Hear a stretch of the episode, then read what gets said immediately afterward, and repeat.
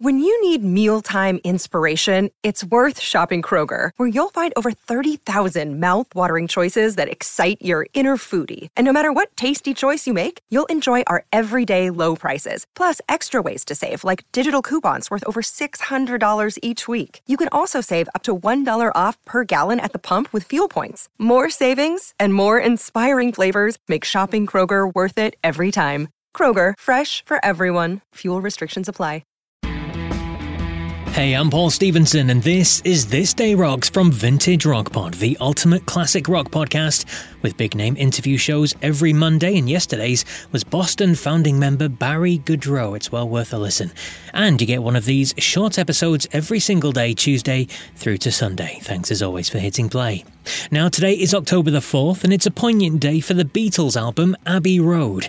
It first hit the number one spot on the UK album chart on this day in 1969. And it did it again on this day in 2019 when it returned to the top spot thanks to the release of the 50th anniversary edition. And I can't mention the Beatles without balancing it with the Stones. And back on this day in 2007, the Rolling Stones set a new record for the top grossing tour of all time, with their A Bigger Bang tour raking in $437 million. Incredible. And on this day in 1982, Morrissey, Johnny Marr and Company made their live debut when they played a gig as the Smiths at the Ritz in Manchester. They supported Blue Rondo a la Turk. Yeah, me neither. But for our main show, we're looking at an iconic album that went to number one in the UK 47 years ago today. Yes, on this day in 1975, Pink Floyd's album Wish You Were Here went to number one on the UK album chart. It would, of course, go to number one in the US as well. Now, this was the follow up album to the groundbreaking Dark Side of the Moon. I mean, how on earth do you follow up a record as legendary as that? Everything from the artwork to the music to the legends and myths that surrounded it made it a hard act to follow. And the result was an album with just five songs on it, running to 44 minutes. But that's just some of the tale. With me to dive deeper is a man who knows all about Pink Floyd. From Pink Floyd Collectors, Philip Walters. After the success of Dark Side of the Moon, Pink Floyd returned to the studio, but they wanted to approach things a bit differently. Uh, so they decided on not using any modern day equipment. So they endorsed on a project called Household Objects where they would attempt to try and make an album out of just regular items a hair dryer, for example, maybe a toaster, just something that made a rhythmical sound. And Pink Floyd seriously looked at this for, they say, two months in the studio, creating sounds from elastic bands and that type of thing. Common sense prevailed, and Pink Floyd picked up their guitars and drums and keyboards and set about making a new album the album from the very start, Roger Waters has said, had a feeling of isolation and the feeling that the band wasn't quite together on this album. Hence the title Wish You Were Here.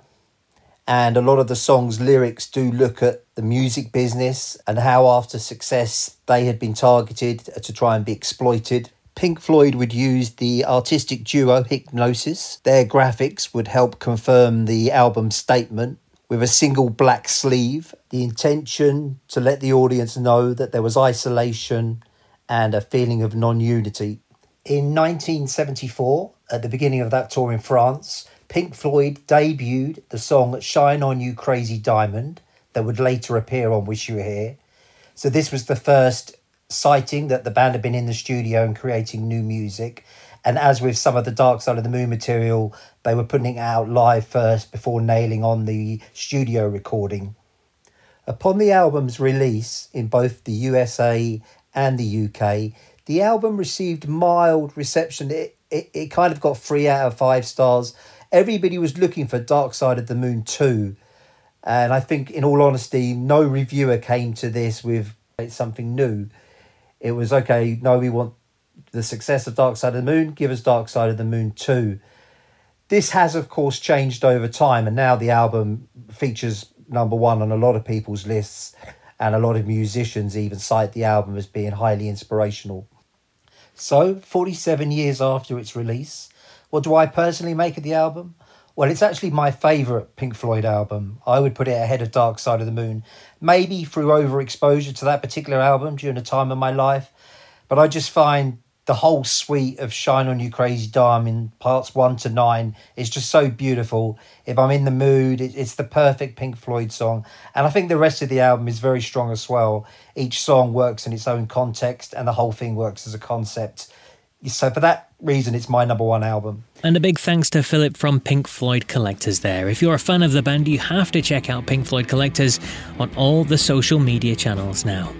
Well, that's it for October 4th. I'll be back tomorrow with another story from this day in the history of rock. But until then, take care.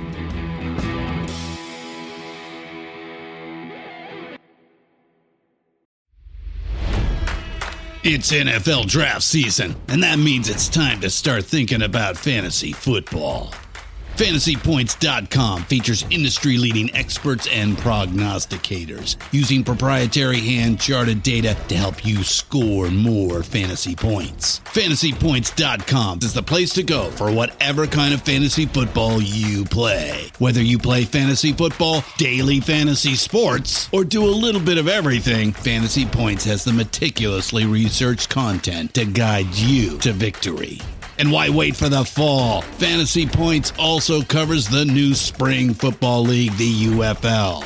Join the guru, John Hansen, Scott Barrett, Joe Dolan, and other massive names in the fantasy football universe with an exclusive offer. Use code Pantheon for 15% off any fantasy points package, including the all in package, with access to every article, tool, and data nugget that Fantasy Points has to offer. That's fantasypoints.com and code Pantheon for 15% off at Fantasy Points. Fantasypoints.com. Code Pantheon. Score more fantasy points.